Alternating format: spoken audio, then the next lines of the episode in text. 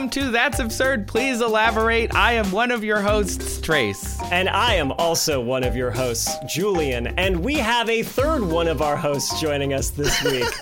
I, I am the third one of the hosts. Vanessa Hill, Braincraft, oh, that's uh, me. S- Sleeping with Friends. That was a show that I made. Trace was in yes. that show, so very appropriate shout out. I was. A YouTube original series. I, well, I did more of the judging of the sleep, uh, and, Nessa, yeah. and, and Vanessa did the hosting of the sleep, I guess. It was really the contestants that did the sleeping with each other. Oh, okay. So Trace likes to watch when people are sleeping. In a judgmental way. Yeah. He's taking notes. He's critiquing their form. Yeah. Mm, nope. Wouldn't have done that. Wouldn't have rolled over. Side sleeper, bad form. Going to have a shoulder problem in the morning. If anyone wants to watch this YouTube original, uh, it's on my YouTube channel. It's a, it's a reality T V show about sleep. Vanessa, for people who don't know who you are, why don't you give them a brief, you know, intro?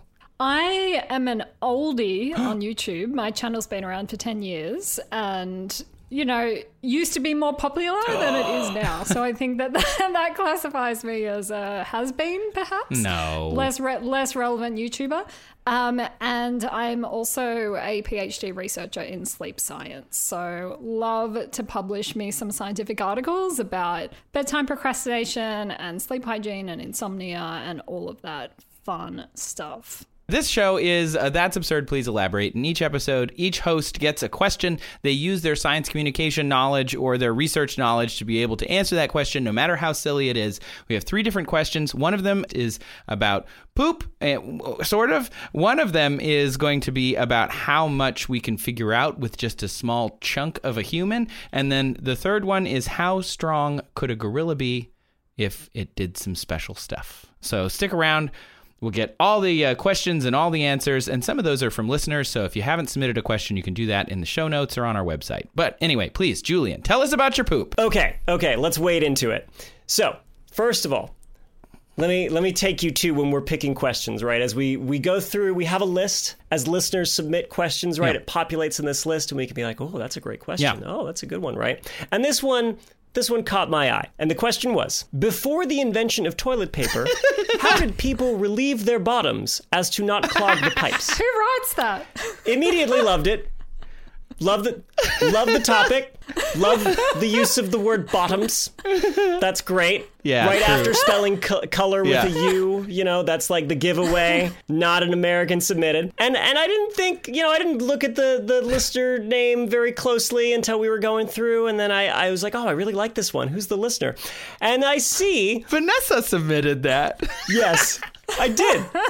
I genuinely liked it on its own merit. And then I read, and it's my Doctor Vanessa Hill. Wait a minute. Braincraft likes brain science? Yeah. Vanessa Hill submitted a poop question to us? Long-time listener, first-time host. I immediately said, like... First time one of three hosts. And I immediately said, like, well, first of all, I want yeah. to answer it. But second, like, let's get Vanessa on the show. That'll be awesome. Let's do it. So so happy to be here I, to talk about bottoms. She did actually include some uh, some further context as well in the notes section of uh, our submission form. I've been in some areas of Europe this week that have very old slash narrow pipes.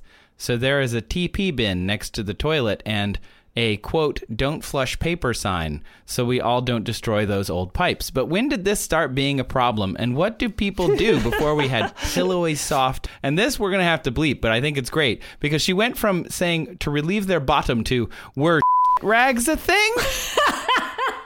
So what I want everyone listening to this to understand is that I'm one hundred percent a shit rags person. Oh. I'm not a relieve your bottom person. I'm on team shit rags. Team um, rags. But, but I was just more aware of that the people who might be listening may think that's crude.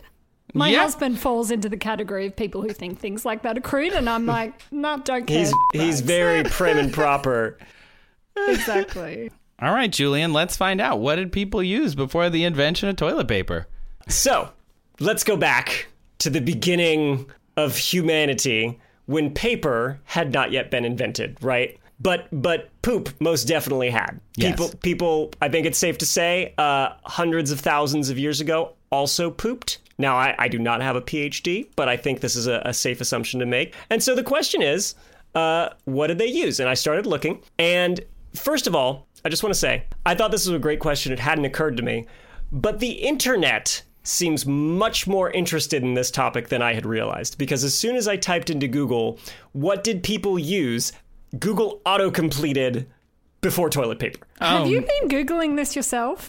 Yes, of course. Yeah, but not before was that. Was that autocomplete based on your search history? This is, actually, I'm getting ads now for like toilet paper brands, and I'm like, I got to turn the cookies off from all these websites. Okay, so... Uh, yeah, the, in fact, there are multiple sources online. Cottonelle, they have a page dedicated to it. There's a whole website called toilet paper history dot net. Somebody registered a domain. Ex- if we look into that registration, will it be you? No. No, I'm not. I'm not a, a scatologist, I swear. Like, it's not me this time. Nice. But uh, somebody out there made it. Somebody made a website dedicated solely to the history of toilet paper. And pretty much all these sources paint the same kind of trajectory for the history of how people relieved their bottoms so as not to clog the pipes. Obviously, we're going to start before pipes were even a thing, right? So when humans were still just out there, hadn't made any sort of plumbing yet, Uh, and, you know, still had to go, pretty much whatever was in the environment is what you would use, which makes sense, right? Like leaves, sticks, moss, uh, and then, according to a lot of these sources, sand and rocks. Ooh. I can't think of a worse place I'd want to put sand. I can think of one worse place, but I'm a man. So for me, I can only think of one worse place that I would want sand to. to go. Uh, there's even, apparently, uh, evidence that people uh, on islands or on coasts would use shells and, I'm sorry to do this to you all, but, quote, a scraping technique. I mean, is that how the three seashells thing works?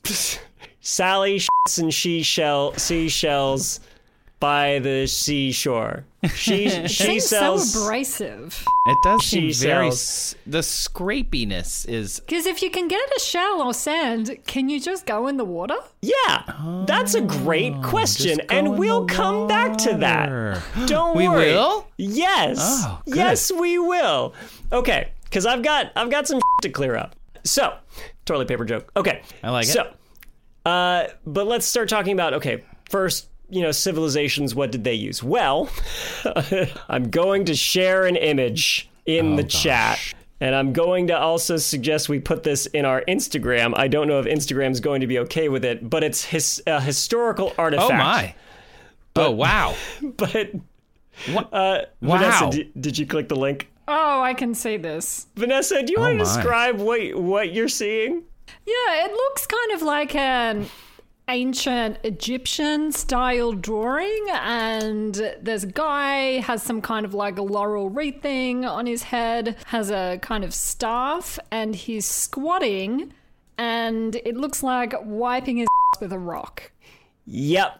Yep, you yep. pretty much nailed it. So that is a wow. twenty-seven hundred year old picture from a Greek drinking cup of a guy wiping his butt with a rock. Yeah. Now. That's a classy cup. That's one I have of those questions. cups that That's you right. put out when guests come over. Wait, is this a joke coffee mug? Is this, no. is this a coffee mug where it's like, it's, this is actually wine, but it's yeah. not that. It's like just a dude wiping his butt. And you're like. I think you could frame it. That and yeah. put it in your bathroom. Like if you just have like little half bath W C situation, beautiful artwork. Yeah, yeah, it's it's classy because it's, you know, it's ancient. But like I like the idea Trace brings up of like, what's up, Agamemnon? Agamemnon, how was your weekend? Uh, I bought my cup to work. So I like the idea that, that this was bought from like the ancient Greek version of Spencer's Gifts or something, like Spenceropolis's Gifts. And it's like novelty mugs or something. And it's like, amazing. Hey, guy wiping his butt with a rock, you know? Uh, I also wonder if it was like, I, why would you want to put this on a drinking vessel? Like, I can't think of anything that would make me less appetized than like that was so kinky in ancient Greece. They're really so weird. Anything, yeah, anything goes. You never yeah, know. they're yeah. they're they're so into it. Maybe it was a coffee mug, but coffee wasn't invented until like fourteen hundred yeah. years later, so probably not. So this depiction, though, is a, a relief, uh, pun intended, that shows a guy wiping his butt with stones, or pesoi, which is Greek for pebbles. So apparently, the ancient Greeks used some rounded stones, some smooth stones, to wipe their bottoms. Now, there's also possible evidence that they used bits of pottery, shards of Ooh. pottery. One would hope yep. the edges were were not sharp so, anymore. Do ancient people just have really robust bottoms? Man, no, that sounds just great. Full of calluses. Yeah, yeah. horrible butts, horrible hemorrhoid problems or something. I don't know, but there there's evidence that there was um, these broken pieces of pottery, and they could be used for all sorts of things. The the term for pottery with like some writing etched on it as kind of like, you know, a notepad or something like that is called ostraca. And uh, if that word sounds familiar, they would also use these to like write the names of, say, somebody that they wanted to kick out of town who was really unpopular, like a politician. You would like write, if you would vote to kick that person out of town, and you would cast your ostraca, and that person would be ostracized. Oh. Oh. But archaeologists apparently also think that you could write somebody's name on it and then, you know, clean yourself with it. And it's like the ancient version of getting your enemy's like face on your toilet paper and then, yeah. Or somebody wow. you despise's face on your toilet paper and then disrespecting them in that way, apparently. Wow. Moving on a bit later in time, probably the most famous uh, ancient relief tool that people know about is the Roman one. Do either of you know where I'm going with this? What I'm talking about? I do not. I do. Oh, I, yeah, Trace, Trace nods his head. Trace, what do you know about? Uh, first of all, I will tell you what they are called. There's a, a couple words for them. There's tessorium, or it could also be xylospongium, it's uh, a, which is a clue to what it is. Yeah, it's a. Isn't isn't it just like a stick with a rag on it? And then leave it next to the toilet. And Thank you, you for adopting the scientific term of That's rag. Right. So, yeah, it, it was not a rag per se. It was a sponge, a sea sponge that mm. was attached to a stick. Now, the story that's often told is that people in Rome would use these to clean themselves. And they were in communal latrines, right? If you've ever seen the ruins of ancient Ooh. Roman baths, right? It's like a big open area. There's no stalls, there's no privacy. It's like... And these things kind of sound like loofahs. Yeah, which they famously do. harbor bacteria. A butt mm. loofah. Mm, yeah, interesting. Loofah. So, yeah, the, these were these communal bathhouses. The story that people often tell about these things is like, yeah, you know, people would pass one around and then clean themselves with it. And then you dunk hey, it. Hey, hey, Athena, you, uh, can I get your, can I get Quit. your, your stick? Maximus Crapicus, you're hogging the, the stick. Some of us have places to be. I gotta get to the circus. Yeah, you know the Roman accent. Anyway, salve. Yeah, that sounds that sounds like the Roman accent. That's how they talk. It's a dead language. Great Nobody job. knows. Thank you. So, yeah, the, the story that people often tell is there would be one of these in the communal latrine, and people would pass it around, and they would clean themselves with it, and then, you know, you dunk it in vinegar or some briny water to disinfect, hmm. hopefully, you know. Right. And if you were wealthy, uh, wealthy Roman, you might have your own personal uh, poop rag. And this time it would more what literally be a, a rag. Yeah. And it would be soaked in rose water. Ooh. Oh. Ooh, yeah. Ooh. Wow. So fancy. Because, you know, cloth back then, everything had to be made by hand. So cloth is mm-hmm. like a very valuable material compared yeah. to a sea sponge that you can just go and get out of the Mediterranean and put it on a stick. And then, then you're done. Now, here's the thing. I think the tessorium was not used to clean people's bottoms. I think this is a massive historical myth that's been propagated for a number of reasons that I will get into, right? Okay. First of all, and I realize I'm looking at this with a biased modern lens, but that's just gross. Like, do you really, do you, do you, I, I, I don't, I'm not gonna watch, you know, Maximus Crappicus clean himself and then just wish it in a little vinegar and then be like, all right, I'm up, you know? Uh, yep. There's also the matter, and I don't know if the sponges that they used were different, because none survived, right? Like, the sponge is material that's going to decay, the stick's going to decay, so we only know that's about it. Yeah, exactly. Can you imagine Think it being in a museum? We could learn. The great crap stick from...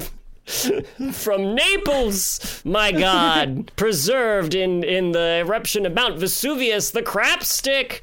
No, uh, there's just not many historical references to them. There's none that exist today. So I don't know what sponge in particular they used, but here's what I do know about sea sponges. And that is that most species have, as part of their body, either some calcium carbonate or some silica, like as in glass, like little structures embedded in their body. And a lot of the times these things are spiky in order to keep predators from eating them. Hmm.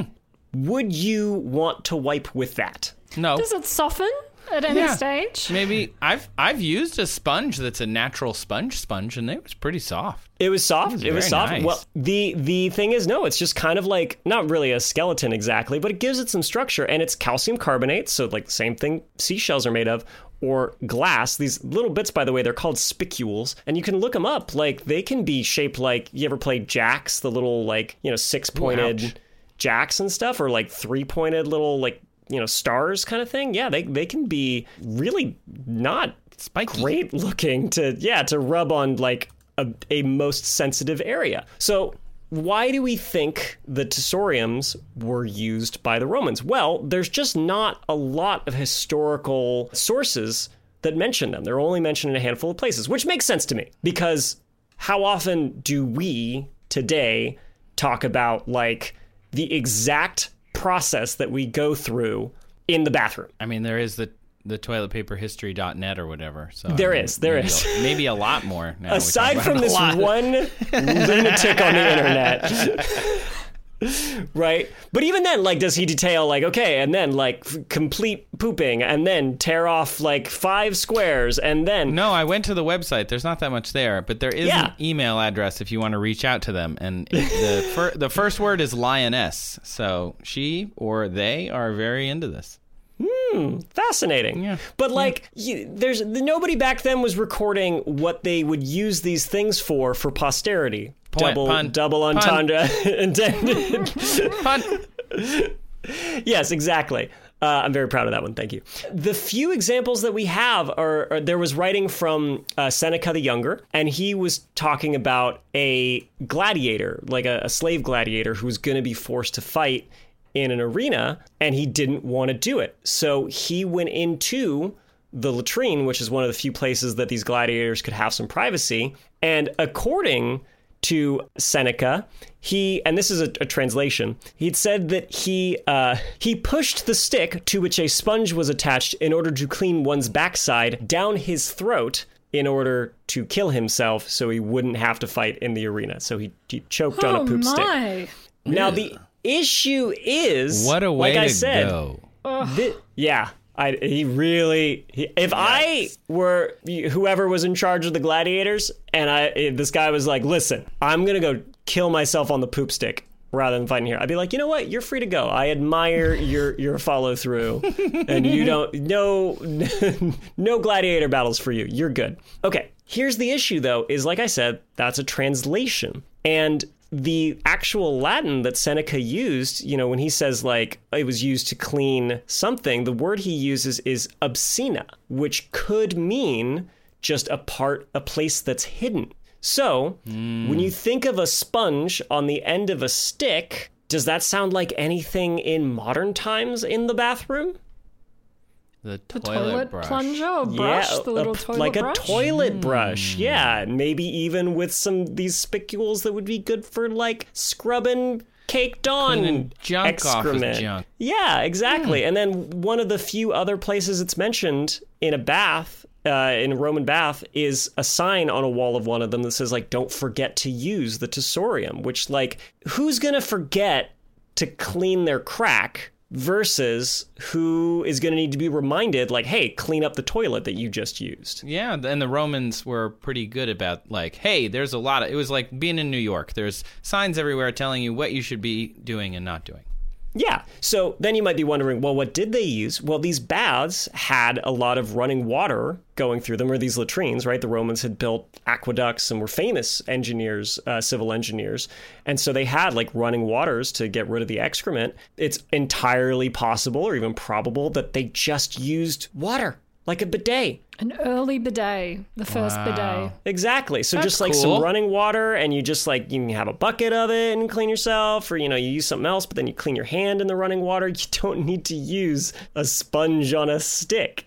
So it's a very, very mm. common idea that Romans use this sponge on a stick, and it's kind of pointed to as like, wow, what terrible times. But it's like, uh, this might be a massive anthropological mix-up that mm. we've perpetuated because it sounds like a gross... fun fact. But it would make not. sense if Romans invented the bidet, because, I mean, if you go to Europe and you're not from Europe, it's, you know, surprising how many bidets there are in all the hotel rooms and everything like that. Yeah. Yeah. So perhaps they just came from the Romans. Yeah. Ex- and, and well, later the bidet was invented in France in like the seventeen hundreds. But, you know, by this point, you've got cities that have indoor plumbing. And so it makes a lot more sense, really, when you think about it, to just clean up the thing that you're already sound sending down a pipe with water, the thing that like easily kind of like flows along with it, just to just to use a little bit more of that water, just like maybe a little bit of pressure, clean that up, send it on its way. You don't really need a paper system. Yeah. yeah. Right? Which led me to the question, why the frick did we start using paper in the first place? Exactly. Exactly. Yes. Great. Great. This is where I wanted to know. Why? Why, oh, why? Because I, as an American, when I visit Europe, I remember seeing a bidet for the first time, and I'm like, that's so weird and gross. And now I'm like, it's it's the other way around. Like, now I have bidets doing? on every toilet in my house. I mean, I also was inspired to submit this question because I had recently used Trace's Tushy. Oh, also not You're sponsoring welcome. this podcast, but they not. could be. They could. They could be. I've got two. Get in touch. Get in touch. T- Tushy, send us a, a pushy notification and let's let's make this thing happen. That's right. So, so yeah, we we used, and also another thing about the whole paper is you're putting your hand there. Bidet, yep. turn a little water on, hand doesn't go near your crack at all. True. What a thought. Mm-hmm. What an idea.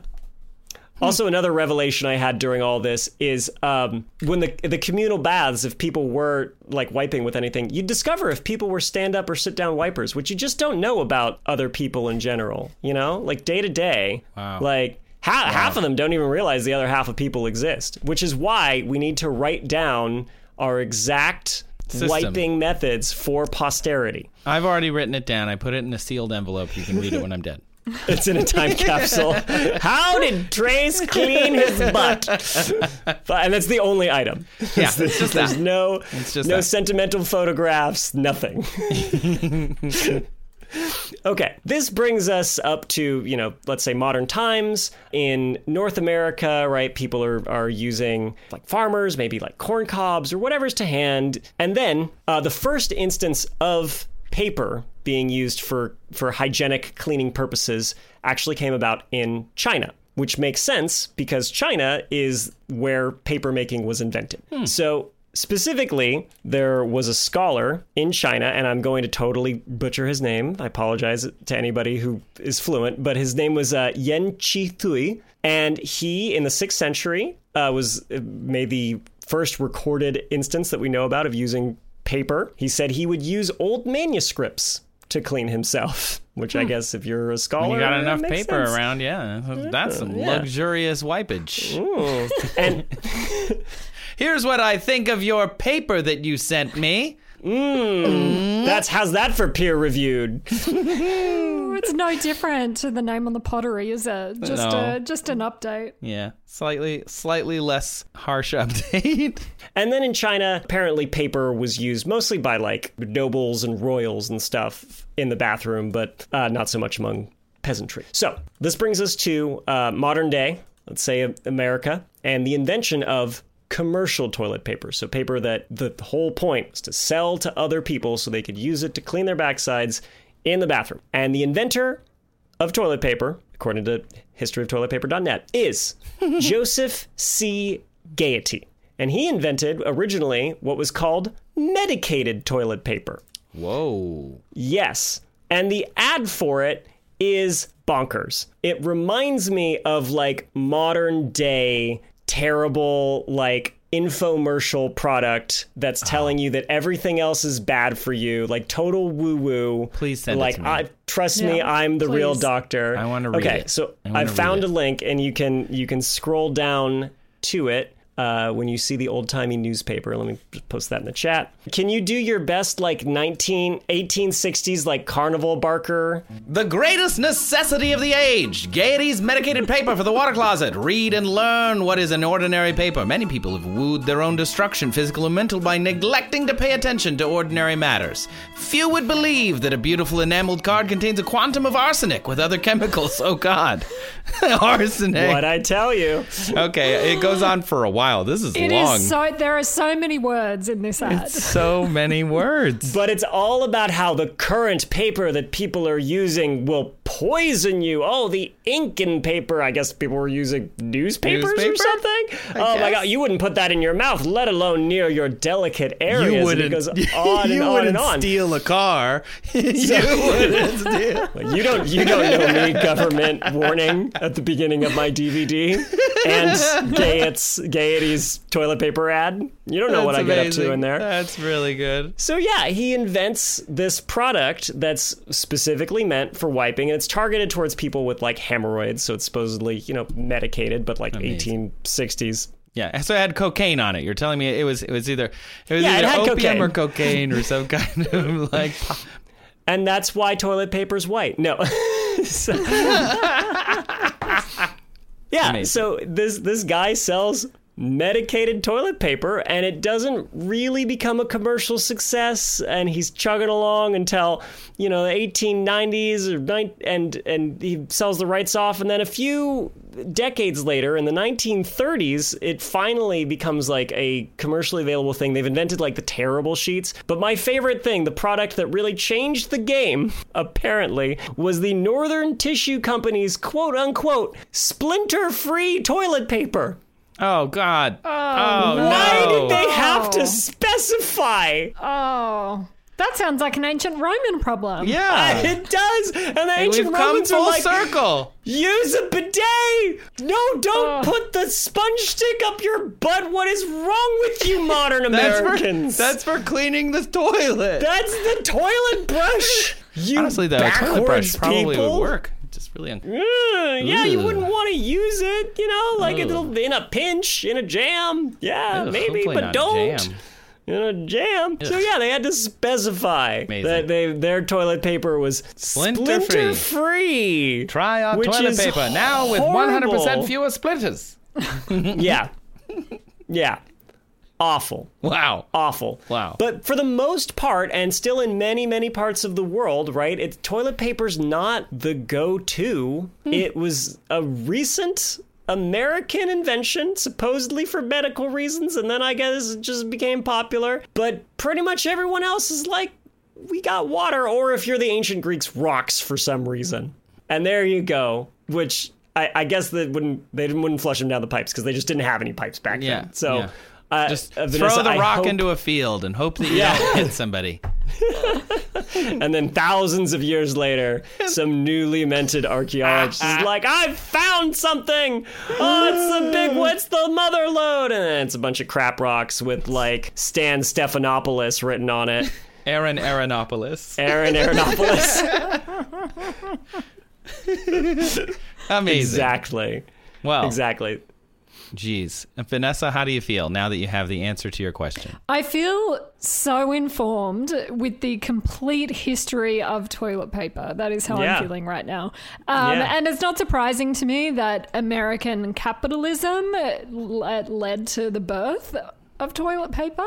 Nope. And medicinal um, so quackery. We, and yeah, medicinal quackery. Mm-hmm. Um, so we can just all spend more money on toilet paper. I bought a twelve pack today, twenty-three dollars. Oh my gosh. Mm. Wow. Yeah. You know, a, a lot of these um, articles, by the way, came out right when the pandemic uh, caused the massive mm. toilet paper shortage, when clearly people really cared and yeah. writers were like, what content can we make? We can cash Which in I on thought this. Was fascinating. That's so funny. Yeah. Well, let's uh, all ponder our bottoms while we take a quick break and come right back.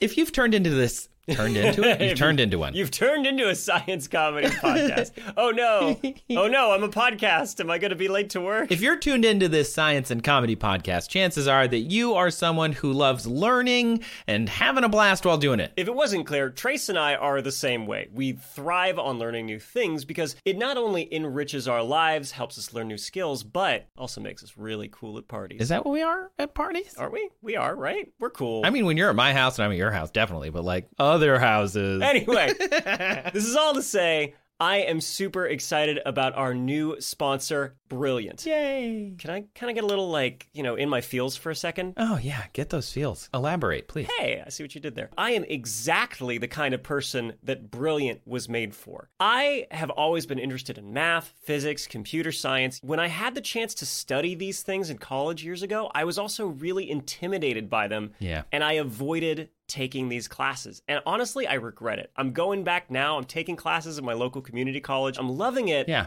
But with a family and work, traditional classes like that, I'm finding them really hard to actually fit into my life. So I was really excited when you told me that Brilliant was going to be a sponsor. That's awesome, man. Thanks for sharing that. Yeah. If you don't know what it is, by the way, out there, it's an interactive learning platform with so many lessons on topics that I always wanted to explore, and I can do them at my own pace, on my schedule, and in a way that keeps me engaged. You can learn by doing on their website or with their mobile apps, and there are thousands of different interactive lessons in STEM subjects all across the platform. Their lessons are engaging and interactive. You can brush up on like algebra or advanced math, multivariable calculus, differential equations, computer science, Python programming. You can even learn about cutting edge stuff like large language models, neural networks, the things that are powering A I today. Large language models, really big right now.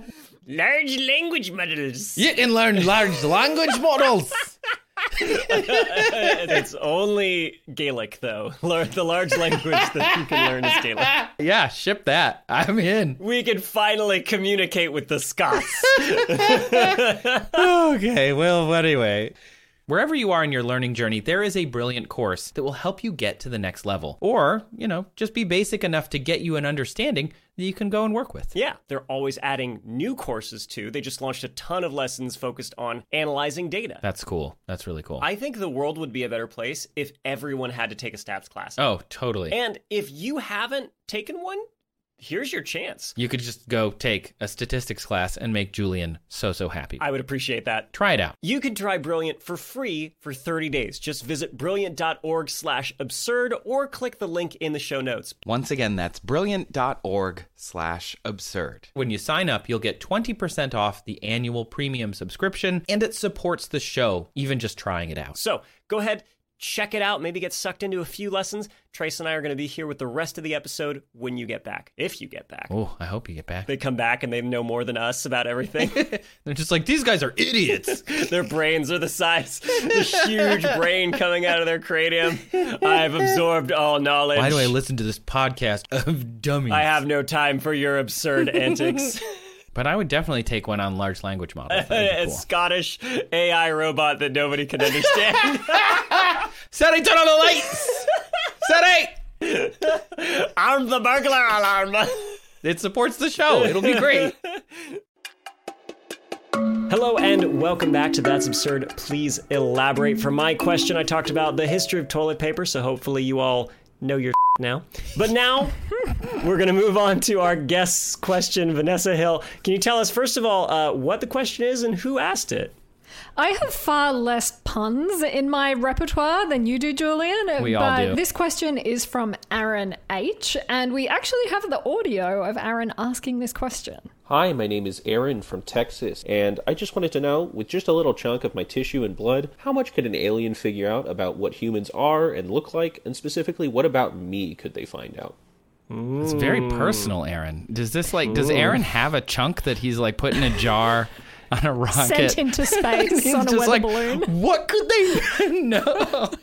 I think it's rude he didn't send it to us so we could start deconstructing Ew. in a lab. Yeah. Right, I don't and know getting if that's what you want to start getting in the mail. Yeah. Yeah, what if we were like, well, Aaron, you're six foot two with blonde hair and blue eyes. You live in just like totally list his address and like, oh, God. Oh, and you've got three overdue library books. Aaron. Aaron, you got to get those back. But good for you for supporting your local library. Yeah. Amazing. So I I love how specific this question is, because it kind of assumes that a very specific set of events have happened, right? Yeah, yeah, so yeah. You have left a chunk of tissue and blood, but recently enough, in my interpretation of this question for this to work, that it would still be live cells. Right? So you can kind of like still use that material to work things out, except your body isn't anywhere nearby, because then the alien could just find you and figure out what you look like from that. So you've like lost a finger and gotten on a spacecraft and left the planet, and then the aliens have arrived. That that is just the kind of basis that everyone needs to be on board with for this to work. He was doing some amateur rocketry on the fourth of July. And, yeah. like, it, it, it, the rocket blew a finger off, and it also achieved escape velocity because he just packed that puppy with a bunch of M eighties yeah. from the, the nearby fireworks stand, and now it's traveling through interstellar space. Somehow. That's what happened. Something like that. that. That's what we're imagining. And then the second yeah. assumption is that these aliens are badass scientists, mm. like Princess Shuri from Black Panther, like sure. that level yeah. badass it. scientist. Okay. Cool. So with all of those things considered, it turns out that the aliens could actually find out quite a lot by using certain cells. And this certain type of cell, um, it doesn't have any function, so it's not like a skin or a muscle cell. Cells that it's a type of cell that other cells come from. Mm-hmm. And I'm just going to pause to see if we have any guesses. Lightning round. A cell that they stem from? Oh, wow. Wow. wow. Like a, wow. like a, but specifically if we're talking about Aaron as an adult, right, there'd be, they'd be multipotent stem cells as opposed to pluripotent, or am I getting those mixed we'll get, up? We will get there. Basically, it's just um, stem cells. Sorry, Julian, I should have given you a two-word limit on your answer. Yeah. Um, ah. So, stem, uh, eh. stem. Sorry, and you lose. um, so stem cells seem magical to me yeah. because they're just so cool, and it seems like they can do so much. So there's two main types of stem cells, and one Julian just kind of mentioned, are called, they're called pluripotent stem cells. And that is like an early embryo cell that can basically turn into anything. So let's like... you know, go back to the birds and the bees. And when someone with female reproductive organs releases an egg, that egg is one cell. So we all came from one single cell, which is kind of right. crazy. And then uh, when that gets fertilized over the course of the next five days after fertilization, it develops into about fifty to one hundred fifty cells. And then following that, everything in our bodies is created from those cells. So stem cells, again, magical and crazy while being very scientific. The other type of stem cell are adult stem cells. And I'm just going to read the description of these from the N I H because it's it's great. Um, I'll try to do my best Trace Dominguez voice. Throughout the life of the organism, populations of adult stem cells serve as an internal repair system that generates replacement for cells that are lost through normal wear and tear, injury, or disease. So basically... that's,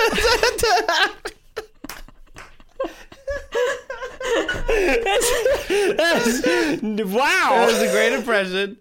Julian fell on the floor while you were talking. Julian fell so on the floor. So basically, our our adult stem cells are keeping our bodies healthy and functional and all of that good stuff. Great. Okay. It's like, oh, it's like you cloned Trace. You took a bunch of stem cells and you made a second Trace. That's uh, funny.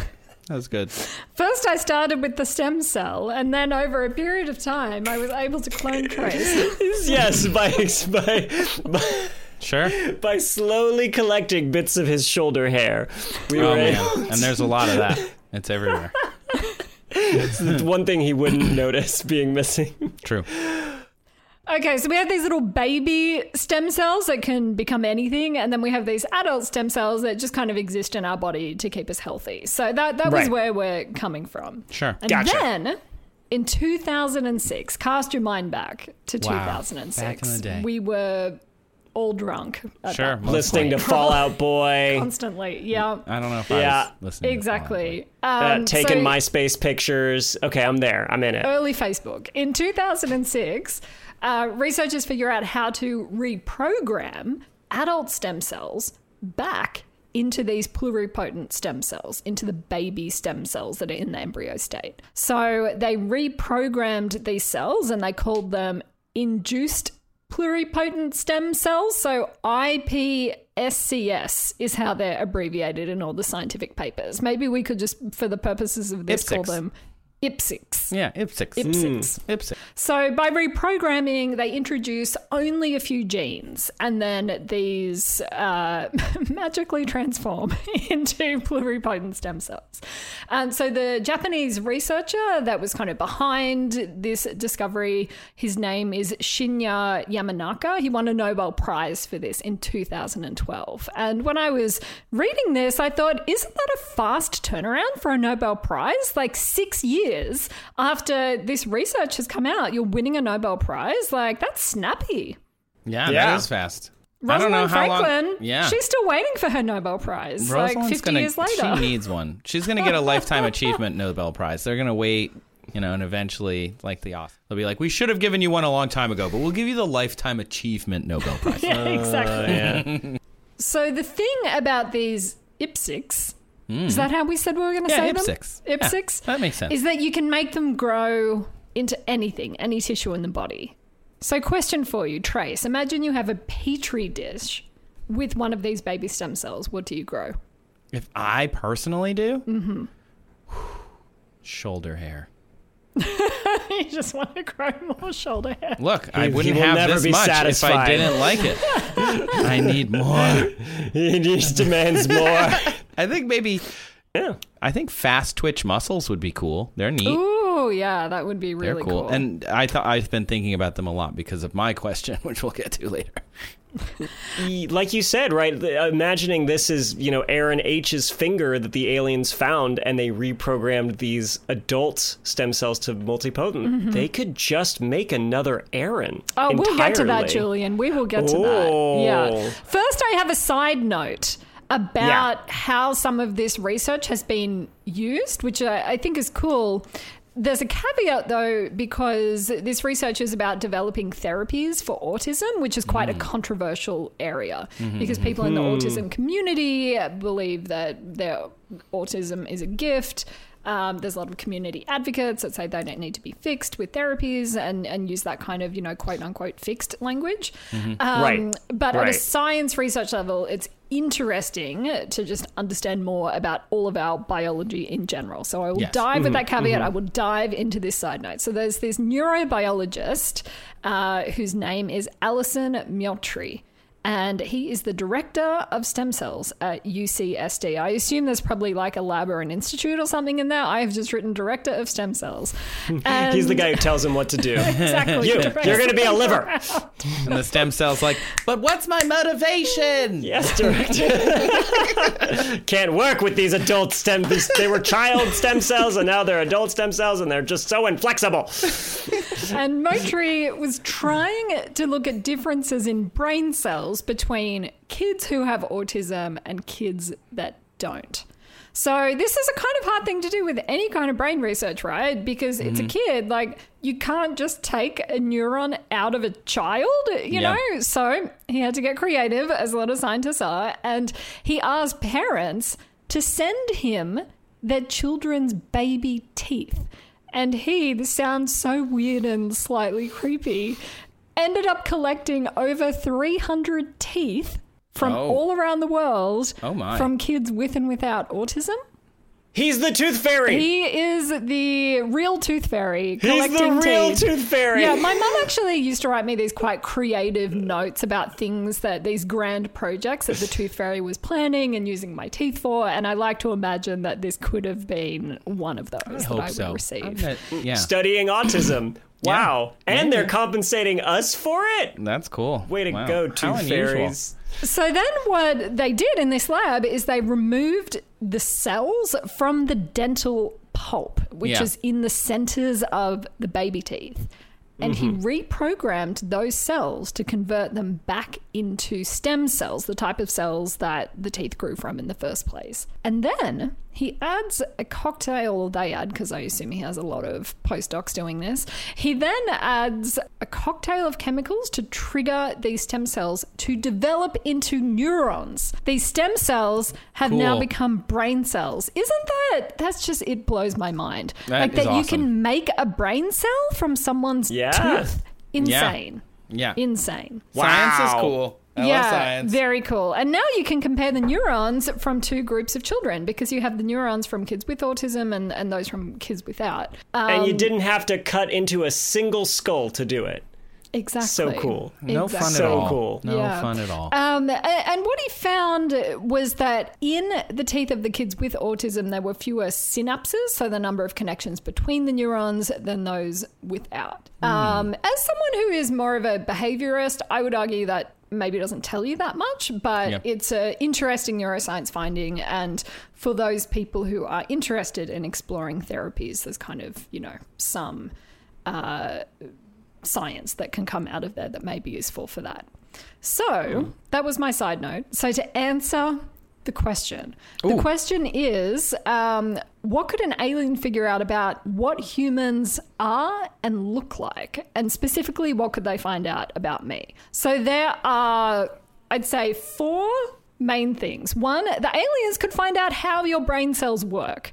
They could look at your brain cells. They could figure out how many synapses you have. They could get right in there in your brain, right? Two, mm-hmm. they could make a tooth. Mm-hmm. If that was something that they were interested in, if you wanted to have a few more teeth, you know, just yeah. make chewing things easier. You could make a tooth. Uh, number three, you could grow a human in an artificial womb, hypothetically, okay. wow. from a stem cell. And then number four, you could grow multiple humans in multiple artificial wombs and watch them interact in a really strange way because you wouldn't have any human parental influence in your life if you were one of these lab-grown humans in an alien world. So you would be biologically human, but behaviorally a bit alien. More like like an alien Tarzan. Tarzalian. Exactly. Tarzalian. Like an alien Tarzan. Tarzalian is a good, I would, ooh, I, I would write that. Tarzalian? Come on. Ooh. Tarzalian. That's Tarzalian. a free idea ooh. out there. Yeah. You could wow. be the next Andy Weir with that idea. I could be. Yeah. That's pretty good. Mm-hmm. That's pretty good. And that is my answer to Aaron. Oh, That's fantastic. Balls, Thank please. you. I, you know what I'm really curious about is, um, I think it's a kind of a misconception that a lot of people who haven't studied biology have, that like a brain cell and a skin cell don't all have the same D N A, but they do. They all have the same complete human genome. And it's just a question of like what genes are active and being expressed versus what are not. So what's interesting to me is if they, they got, you know, the D N A itself, but no context and like didn't understand what triggered certain genes to switch on or off or whatever, like what kind of, on their way to cloning Aaron H and making another copy of him, what kind of like horrible vat monsters are they going to make by accident as they so like many. tinker? And this is I mean, what you can explore in your debut novel, Tarzalian. Tarzalian.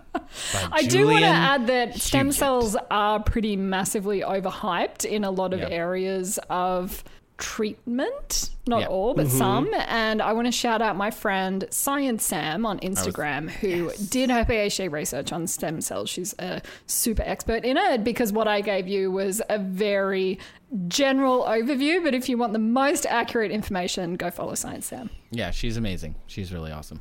Um, yeah. That was super cool. Uh, it's weird that if an alien got a chunk of your finger from a fourth of July mishap, they could then grow a new Aaron. So good luck, Aaron. And if that happened to you, um, when the Aaron army arrives, Just hope that they recognize you for their daddy. Yeah, they'll know they'll know you by your missing finger, and they'll recognize oh you as, my God, as their leader. Tarzalian has the best ending now. They turn does, all the things. Tarza- they send the Tarzalians down, and they go to invade his. It's got to be like an individual farmhouse, you know, interstellar style or where science yeah. style, yes. surrounded by corn. Aaron is played by Aaron, Chris Pine, right? And comes out with one with one index finger missing, and is like yeah. holding a shovel, and is like no, and the Tarzalians are like, and it's like, oh my God. And then they Aaron all hug. Aaron Prime. And, yeah. Oh, the music swells. I can see it. Uh. I can see it. With that, let's come back from a break in a minute.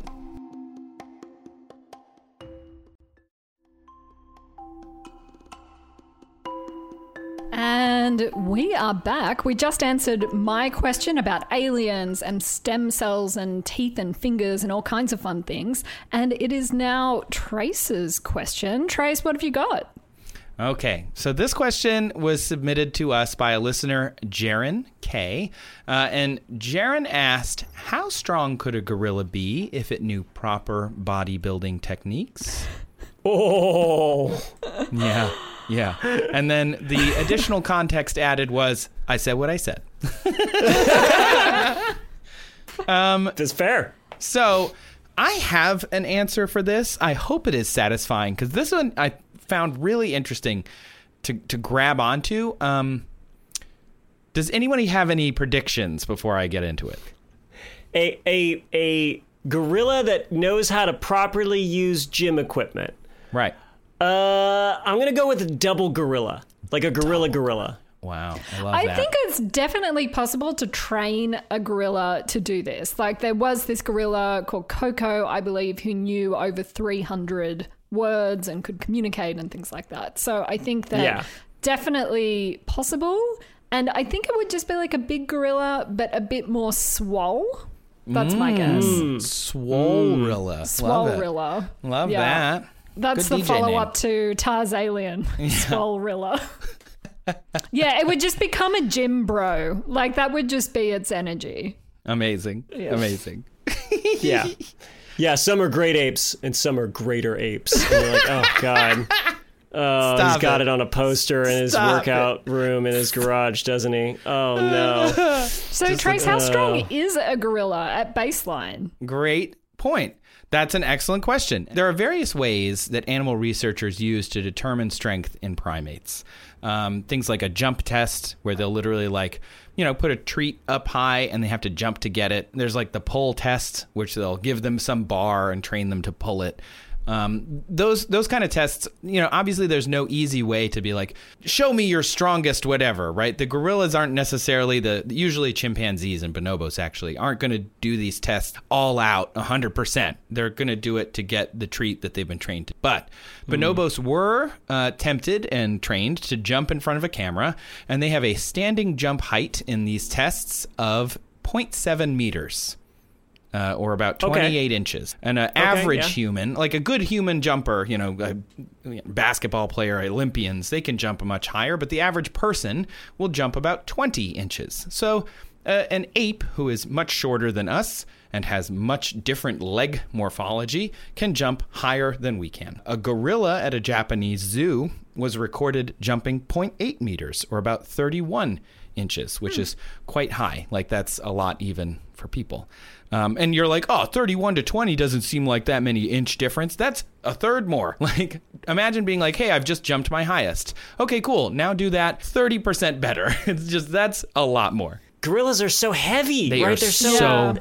They have such strong legs, though. They're very muscular. Yeah, they're so super muscular. I believe that they can. They can. Okay. Yeah, you gotta you gotta fight all that mass. That's right. Uh, and so yeah. in a poll test, uh, a lot of a lot of people were citing this nineteen twenty-four Bronx Zoo poll test of a chimpanzee, and I couldn't find the original, but the oldest I could find, it's in the Guinness Book of World Records in the nineteen eighties, and they had a citation from the nineteen fifties version or sixties version or something. Anyway, it doesn't matter. Uh, apparently, at the, chimp- uh, the chimpanzee at the Bronx Zoo pulled a dynamometer um, and pulled it eight hundred forty-seven pounds, or about three hundred eighty-seven kilograms, just pulling it. Uh, it was wow. the, the chimp was like one hundred and twenty-five pounds or one hundred fifty pound chimp. The human of the same weight can pull about two hundred pounds. Another chimp named Suzette pulled in a, quote, fit of rage and was able to manage one thousand two hundred sixty pounds or five hundred seventy yes, kilograms. Suzette. So, yeah, right? That. That's up, Suzette. Yeah. Um, so, and that is the largest primate poll ever measured. And here's the thing. We don't know if these primates are particularly it's spectacular specimens, that's right? right? Like, they're just the two they had in the zoo. That's right. They might have been average. They might be weaklings in the chimp you world never know. For all we know.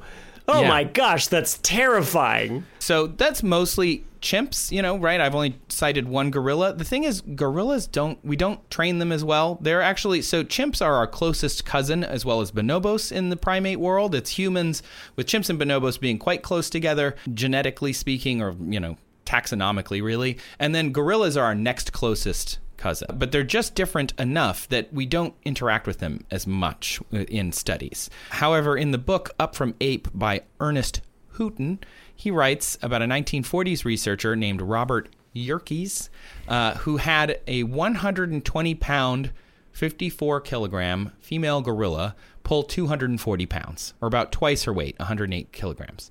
Um, but then he said in the book, they, quote, did not even half try. So, like, a gorilla just walked up to a bar and was like, ugh, like, pulled it and got twice their weight without trying that much. A, a fairly small gorilla, too. You said yeah. she's one hundred twenty pounds? Yeah, she so was like, pretty small. Probably a juvenile or, like, yeah. Right. So gorillas are considered wow. significantly stronger than chimps. They are much larger than chimps, and they're considered the strongest primate, and as a reminder, we are a primate. Although I do want to point out, gorillas are not one species. They're a genus with two different species and two subspecies as of two thousand one when they were last reclassified. And I really love, Julian, that you said that they would be a double gorilla, gorilla, gorilla. Because the species of gorilla is gorilla gorilla, which is a western gorilla, and the gorilla beringei, which is the eastern gorilla. And the strongest subspecies of gorilla is Gorilla beringei beringei, the mountain gorilla.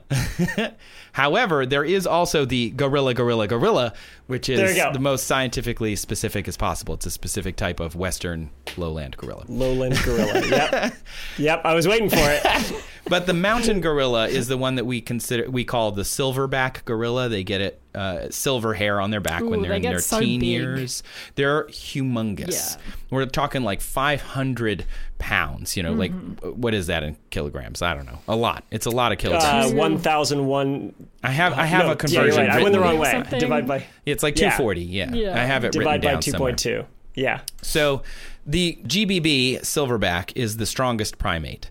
Um, also, I do want to just cut back a minute to Jaren's question. How strong could a gorilla be if it knew proper bodybuilding techniques? I love to, to Google all the words in a person's question to make sure that I understand what they all mean. Bodybuilding has nothing to do with strength at all, really. So when yeah. you think of a bodybuilder, you probably think of like somebody like posing like on a beach with all their muscles oh, flared, Ollie, covered in oil. Schwarzenegger is yeah. exactly who I thought of as well. Yeah. Bodybuilding is about is a sport of judgment and aesthetics mm-hmm. more than strength. Obviously, you're going to gain mm-hmm. strength in bodybuilding. I'm not going to say that you wouldn't. However, your goal in bodybuilding is to pose in a choreographed set of ways that can be scored by judges. And you're trying to get symmetrical, conditioned, sizable muscle. And it's not really about just lifting things really heavy. Uh, but I just want to take a minute and imagine a shaved, oily gorilla oh, yeah. in a really small... In a thong. Bit of underwear. Yeah, yeah. like a thong. Yeah. yeah. Just like yeah. doing those strongman competition, like, ooh. Yeah. yeah. yeah. Oh. It's interesting oh. to consider the gorilla's motivation, right? Because yes. for bodybuilders, like, people hypothetically find that attractive, and it's more of a like mating yeah, type do. of ritual that we have, like working yeah. out and getting buff and stuff like that. Right. So mm-hmm. the gorillas would have to take on board some of that. Like there needs yeah. to be some driver for them to want to get buff, which is probably going to be sex. I mean, that's why we do it, uh, or ostensibly anyway. But I, I did want to get to the spirit of his question, so I focus more on the strong stuff, like the strongest man in the world. If you look at Arnold Schwarzenegger, right, he's not the strongest man in the world, but he is a very good professional bodybuilder who became famous in the United States. Not the most professional, or not the most famous bodybuilder within their community, but the strongest people in the world. If you look at, if you went and Googled pictures of Arnold Schwarzenegger in his prime, and the strongest people in the world, it would be like Magnús Ver Magnússon and And Hafthor Julius Bjornsson. I Googled some of them. Yeah. Well, uh, wasn't Magnus von Magnusson the mountain in Game of Thrones? Uh, well, he was the strongest man in the world in nineteen nineties, mid nineteen nineties. Oh, so I wouldn't think so, because but... he would be quite old now. Um, I can't remember that guy's name. But anyway, they don't look the same, right? A gorilla actually looks a lot more like somebody like Vasyl Virastyuk or Brian Shaw than one, like the strongest people in the world in a couple of different competitions than they would like Arnold Schwarzenegger, because they're not actually trying to be bodybuilders. They're not really trying to be anything but gorillas. Um, but there, as of today, there have been no experiments that you can find, that I could find at least, directly comparing gorillas to humans. Um, you know, if we were in a hypothetical gorilla-human battle, which I know for some reason men really love to pretend that they could survive, we would not. Uh, their arms are longer than ours relative to their height. Um, the average human is one-to-one ratio of wingspan to height. So if you're a six-foot-tall human, you probably have a six-foot-wide wingspan. Love to know that. Just, yeah. uh, or it's always good to just have some awareness of your wingspan. Yeah, and like so that's why Michael Phelps is considered a, one of the things they're like, oh, he's genetically, he's such a good swimmer, because his wingspan is longer than his height. Um, he, hmm. It's just slightly longer. So if a six-foot-tall human had a wingspan like a gorilla, it would be nine and a half feet Ooh. wide. You would wow. have a nine and a half foot wingspan. Because wow. gorilla's arms to a one and a half meter tall gorilla is two point four meters. So you're never going to get close enough to a gorilla to hit one, because they're going to just hit you. They have an eight foot wingspan, even though they're only five feet tall. So something else about this is gorillas have thicker fur, tougher skin, so punching them's not going to help you. Having a lower center of gravity is a really big advantage for them, so you're not going to knock them over. They have opposable thumbs, so they can grab and crush and throw things. They have fangs, though they are mostly for display or getting the bark off trees, because gorillas are mostly vegetarians. They could bite you, uh, and also they are wild animals. So unlike in a experimental situation where they're going to maybe hold back, they're not giving you one hundred percent. In a fight, they're not going to not give one hundred percent, because for them, it's about survival. If they don't fight you tooth and nail, literally, then they may die. That's how animals work. They're instinctual fighters. They're not just doing this for, like, I don't know, purse money. The thought of fighting a gorilla is making my heart rate mm-hmm. elevate. It's not just great. Just, like, considering. No, no, no. Yeah, I mean. Yeah. So, um... when it, you compare humans to gorillas, you can't really compare them directly, is sort of what I'm getting at. That said, we can try, because we do have examples of humans doing really awesome lifting. Jimmy Kolb set the human record for lifting uh, in twenty twenty-three when he uh, bench pressed fourteen hundred pounds, or about six hundred thirty-five kilograms. Julian, I'm going to send you this this clip. I want you to tell me what you think. All right, I've opened it up. Heaviest bench press of all time. Okay, there's a person on a bench with a lot of weights that are making the bar bend. Yeah. Oh, geez. This is making me uncomfortable. And they push at one thousand four hundred one pounds. They're struggling, and apparently they succeeded. Right. Even though it looked like it barely moved from, from where I was standing. Did it look easy? I think is my point here. No, right? No, certainly not. Yeah. And and did the man though look like Arnold Schwarzenegger? Not even a little. Right. So he's like barrel chested, and his arms are really big. So gorillas yeah. are already built like that. That's that's what they yeah. look like, right? They they are the commonly cited stat for a gorilla. A large silverback male should be able to lift about ten times their body weight. So if you think of a gorilla, which is, you know, five hundred pounds or like two hundred forty kilos, they're lifting, you know, or like they're, they're lifting up to four thousand pounds. They're lifting eighteen hundred kilograms. You know, it, it just maybe if they're trying as hard as possible, they could do that. The average is going to be less, but even the average is more than what humans can do at the top of our game. Um, the Guinness Book of World Records also estimates that a gorilla could lift about two thousand pounds in that same like nineteen twenty-four writing that they were talking about. That's almost double the human record holder, Mister Kolb. So it's redonkulous. four thousand pounds is lifting a rhinoceros, uh, just a gorilla, just lifting it up. Two silverback gorillas putting an elephant on a platform and lifting it, just two of them. Like, that's crazy to think about. They would make incredible, like, movers. They would. Oh, man, you could move your whole house. Just have a few gorillas. Oh, they could pick gosh. up the whole house and take it with you. Oh, Great Great Apes Moving Company. Would somebody get on that? That's what we need to train them to do. How to pick up Two apes in a truck. my furniture. Two apes in a truck. How to pick it up without scratching the floor, and that's it. We'll be minting money. So there's a variety of different studies that have tried to look at the comparison because it's something that humans are obsessed with. Um, and if you look at studies from like the nineteen forties and and and such, you're going to get answers that are like, oh, well, obviously humans are the best, and I believe that chimps' strength has been overstated. But then when you get to modern day, they're like, nah, they're just like one point three and one point five times stronger than us if they're chimps. Yeah. Gorillas are six to ten times stronger, or and some estimates are like one gorilla equals twenty average people. And you can see this when you look at gorillas just doing things in the wild. They pull down trees. Trees, you know, when they fight each other, the people who are present to see it and film it are saying that you can feel them hitting each other. Like in zoos, they can break glass that's huge, like thick glass. They can just mm-hmm. smash it um, when they try. And th- that's just how they, they are very, very strong. So yeah. to Vanessa's point from earlier, if we could drop like human understanding into their brains about what strength training is, would they be able to do what we do? What what would that gorilla gorilla look like, right? The yeah, double exactly, gorilla. Exactly, exactly. How, how much stronger would they get, really, right. and, realistically? And so all the things we know about humans, about growing muscle mass, it doesn't really apply to gorillas. Not just from a mechanical perspective, but other ways too, like nutrition.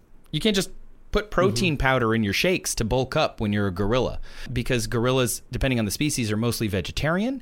They eat like one hundred forty different types of plants and a few different fruits and termites and ants uh, when it, the species that do eat uh, not plants. And in the wild, like I said, they pull down trees to get the fruit, um, which, by the way, if you remember our episode from a few weeks back, that makes them a keystone species. Because they pull down yeah. the trees, and that affects the environment, and other animals and stuff get to kind of feast on that too. Uh, oh, well, look at that. Yeah, neat, right? Gorillas have a digestive tract that's very long, and they have gut bacteria that converts cellulose into omega three fatty acids. Mm, Humans cannot do that. Okay. Like, we, we could not eat what they eat, even though they're eating like eighteen kilos of it a day. Um, but they're just eating plant material, and they're converting it into stuff that can be used to build muscle mass and stuff. Like, our nutrition system is most of strength training, bodybuilding, fitness in general. It's about the nutrition part as well as the lifting weights part. It's not just like give a gorilla a bunch of weights, train it how to use it, and it's going to be swole. Like, that's not enough. It needs to do other things too. There, there's that. And then there's even the question, for me, it's like, because their environment, like they're living in a, uh, forgive this joke, but like basically a jungle gym, yeah. yes. right? Like, they're already doing a lot of physical exertion just as, like, the necessities of survival in their environment. So, like, it's like they're at the gym all the time. Like, you think you're putting in hours, like, right. you know, at the at the, at the rack or on the treadmill or whatever, and it's like, that's just the, the wake-up and grind set for a gorilla. That's right. It wakes you know? up, and it it's when it's playing, it has to lift itself up off the ground. They build nests, by the way. Interestingly, gorillas build nests, both in trees and on the ground. So they build this nest, and they go sleep in it. They They have to like climb a five hundred pound, you know, two hundred kilo gorilla has to climb a tree to get to its bed. Yep. Imagine if you had to climb a tree to get to your bed every day. If you had to climb every around. Every single day until I died. You had to swing around to get anywhere you were going. You had to swing because your legs are kind of short, so it's actually easier for you to like grab things. So you walk, but not that often. Your arms are going to be so toned. They're going to be so strong. That's a gorilla like every day. That's average gorilla. Yeah. So like this is every day, bro. This is all day. And so aside from yeah. nutrition, their exercises, they, they jump well. They can attack when they need to. They're mostly docile, actually. Um, they, they have really strong bite strength. Uh, they can crack a coconut with their teeth. Um, that makes sense. Yeah. They're, and if you remember our chimpanzee episode a few episodes ago about fast twitch versus slow twitch muscles, uh, gorillas mm-hmm. are mostly fast twitch muscles. It's a, in one of their calf muscles, a study was done, and they were they found about eighty-five percent fast twitch muscles. Uh, so just as a recap, your muscles have a couple different types of fibers in them. Slow twitch are long endurance muscles. Fast twitch are fatigue quickly but are very powerful and strong.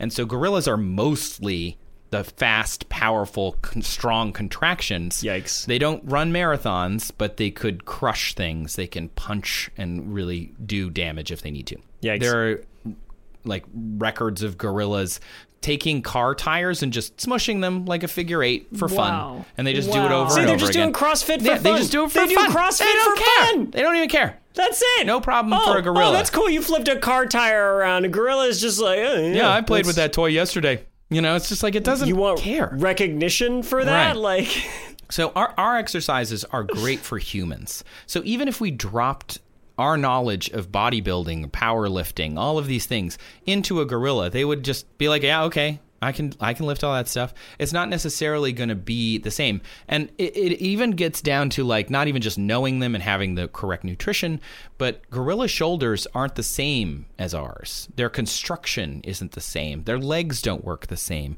Their necks, their heads don't work the same. I read some studies um, because I'm I want to preface a little bit. I'm not a like kinesiologist. I'm also not a primatologist. Mm. If you were both of those things, you might be able to design something that a gorilla human brained bodybuilder could do. But like that, you can't just throw them on a bench press at the at the Planet Fitness and hope and be like, oh, cool, you got this. Like those machines were designed oh. specifically for the species that that uses them. And we even release new studies all the time about our own ability to build muscle. So imagine if a whole other species showed up and wanted to target a muscle group, like you'd need to know how their shoulders worked, how their muscle attaches to those shoulders and at what points, because it's different than ours. Their joints mm. have different lever actions, like their hip joints are different. They are deeper in some places. Uh, and then, of course, nutrition and stuff like that. I can't do a pull-up. I've never been able to really do them, but a five hundred pound, two hundred twenty kilogram gorilla can do them all day. You know, they swing themselves around. They can lift themselves up. We need a whole new discipline, is what I'm saying, to really understand what a gorilla gorilla bodybuilder might even look like. Sidebar, just for fun, gorilla bone density is also higher, so they can't they don't break their bones as often, but they also they yeah. also can't swim because they're too dense. They don't have any buoyancy, which is really interesting. That makes a lot of uh, sense to me, right? Because like they're so strong, but like when you when you contract a muscle, like you need your bone to be the thing the muscle pulls on, yes. right? Like it's not just contracting in a vacuum. And like if you if your bone is is more dense, you can have stronger muscles. I was going to bring up when you said they can bite into a coconut. That makes perfect sense to me, because when you look at a gorilla skull, it's got that ridge on the top, and that's there to anchor muscle to it, like more jaw bones. Yes. So when it contracts, you have a much stronger bite that's force right. compared to that's a human. That's totally right. Yeah. And it's why their their brow ridge is much more uh, pronounced than ours is. Um I think mm-hmm. that's a really great point that I read about as well and was like, oh, that totally makes sense. So in the end, this yeah. is one of the many times when I like to say more research is needed, right? Like there's just it, – it's almost like I know this podcast is about answering silly questions. This one is so silly, but it's also like I think I've answered it. Like h- how strong would it be if it knew bodybuilding techniques? It would be – probably the same level of strong at first, and over time as they invented new techniques, would it bulk up? Yeah, maybe, but who knows how much more? Like there's no way to know, because we can't ask a gorilla if it's as strong as, you know, the other gorilla or the strongest version of itself or whatever. Honestly, what I'm getting from all this is that if you took a gorilla and taught it how we humans bodybuild, in light of the fact that, you know, we've covered that bodybuilders are not really built for strength, I think we they're get, more built yeah, for appearance. What you mean, yeah. Yeah. And that, and that, like, you know, gorilla muscles and body physiology are different, so techniques aren't going to be as effective or even effective. I think you get a weaker gorilla, mm. which was not the answer I was expecting. But to me, that's where it all seems to be going, right? Like a gorilla out in the wild actually doing stuff that requires crazy great ape strength. It's it's built for that. You go and make it all like sexy gorilla Schwarzenegger, and it's it's not going to be as strong as its wild honestly, uh, counterparts. That's what it sounds like to me. Honestly, I totally see where you're coming from, because it would be focusing on symmetry and aesthetics. And like if it's yeah. a bodybuilding gorilla, yeah, it's probably not yeah. going to be as strong, because it wouldn't want its arms to be really big and in the rest of it to be not so strong. It'd yeah. want to be it'd want to be it, a different aesthetic. Yeah, you get that like slim waist, right? Yeah. Like unlike the power lifters that are built like barrels, so their their trunks can support all that weight they're lifting. Well, now that gorilla can't lift as much because just its its back and its core muscles can't support right. this giant right. weight. Yeah. You know? Yeah. But the other gorilla ladies think it's real sexy. Oh, so sexy. Mm, mm, mm, mm, mm. They should maybe cast it in some movies. Conan the Gorilla Barian. Mm, the, gor- the Gorilla Bachelor in Paradise. um, I actually thought about this, too, as a way to, like, wrap up this question. Is I think uh, because gorillas prefer not to fight, they're not aggressive, they don't. They defend themselves and they defend their social groups, but they don't actually defend their territory. They're not, even though they have large territories, they don't really defend them. Um I think this is, I think a gorilla that understood in a human capacity for like bulking up and stuff, it would be the closest thing we have to the Hulk in real life, but like, but like Whoa. Smart Hulk, you know, it'd be like super, super mm. strong, probably doesn't fight, just, you know, mm. not, not angry, just chill and docile. Mark Ruffalo in a gorilla body. That's, that's what, that's once, what we got. Once he's got it under right. control. It's just yeah. like. Yeah, I just see sitting that. Around munching on some munching on some vegetables because they're vegetarians, because you know they're just hanging out, and then or, you know just chilling, man, just chilling, giving tacos to Ant-Man. You know what I'm saying? That to answer the question, what would happen if you taught a gorilla bodybuilding? It would give Paul Rudd tacos. Nailed it, solved it. Put that one in the win That's column. That's a big win, I think. I see this as an absolute win. As Smart Hulk would say. As Smart Hulk would say. Right after Ant-Man Nailed peed it. His pants. Um, or pooped them. I don't know. I can't remember. I'm going to have to go. And cleaned it. With a stick. With a poop rag. Wow. What an episode, right? We learned about poop. We learned about chunks of humans. We learned about. Our wingspans. Gorilla fights. Yeah. Oh, my gosh. Terrifying, terrifying all around. Okay. I'm still the stick. The poop stick is still the thing that scares me the most. I'm still thinking about the shell. Yeah, the shell just makes oh, no, no sense. Scraping no. technique, the no broken pottery. Well, oh. thank you for making me have to picture that. If you fart Vanessa. Into the shell, do you hear the ocean? This is. Is that a thing that you do? That's an experiment that you could do yourself. You hear the oceans on Titan because it's liquid methane. All right, that's real inside baseball. Nice. Oh, very good. Uh, gross. But thank you so much, Vanessa, for being our guest this week. Uh, where can people find you?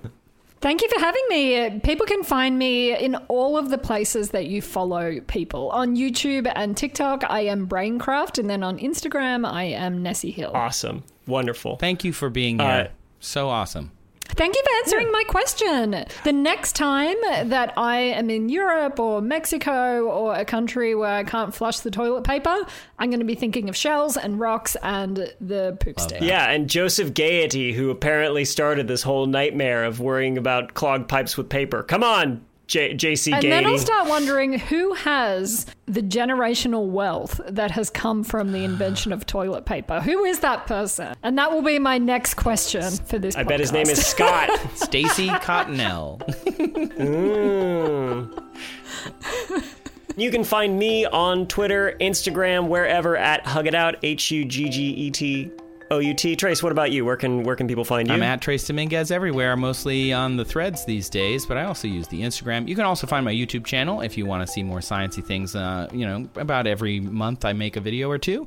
And then you can find this show at That's Absurd Show dot com. And if you go to That's Absurd Show dot com slash ask, You can ask a question, and maybe you'll be featured on the show. You can also go to the show notes and see a lot of this information, including the websites of where to ask questions, some of our social media feeds, and all sorts of other things. So thank you so much for listening.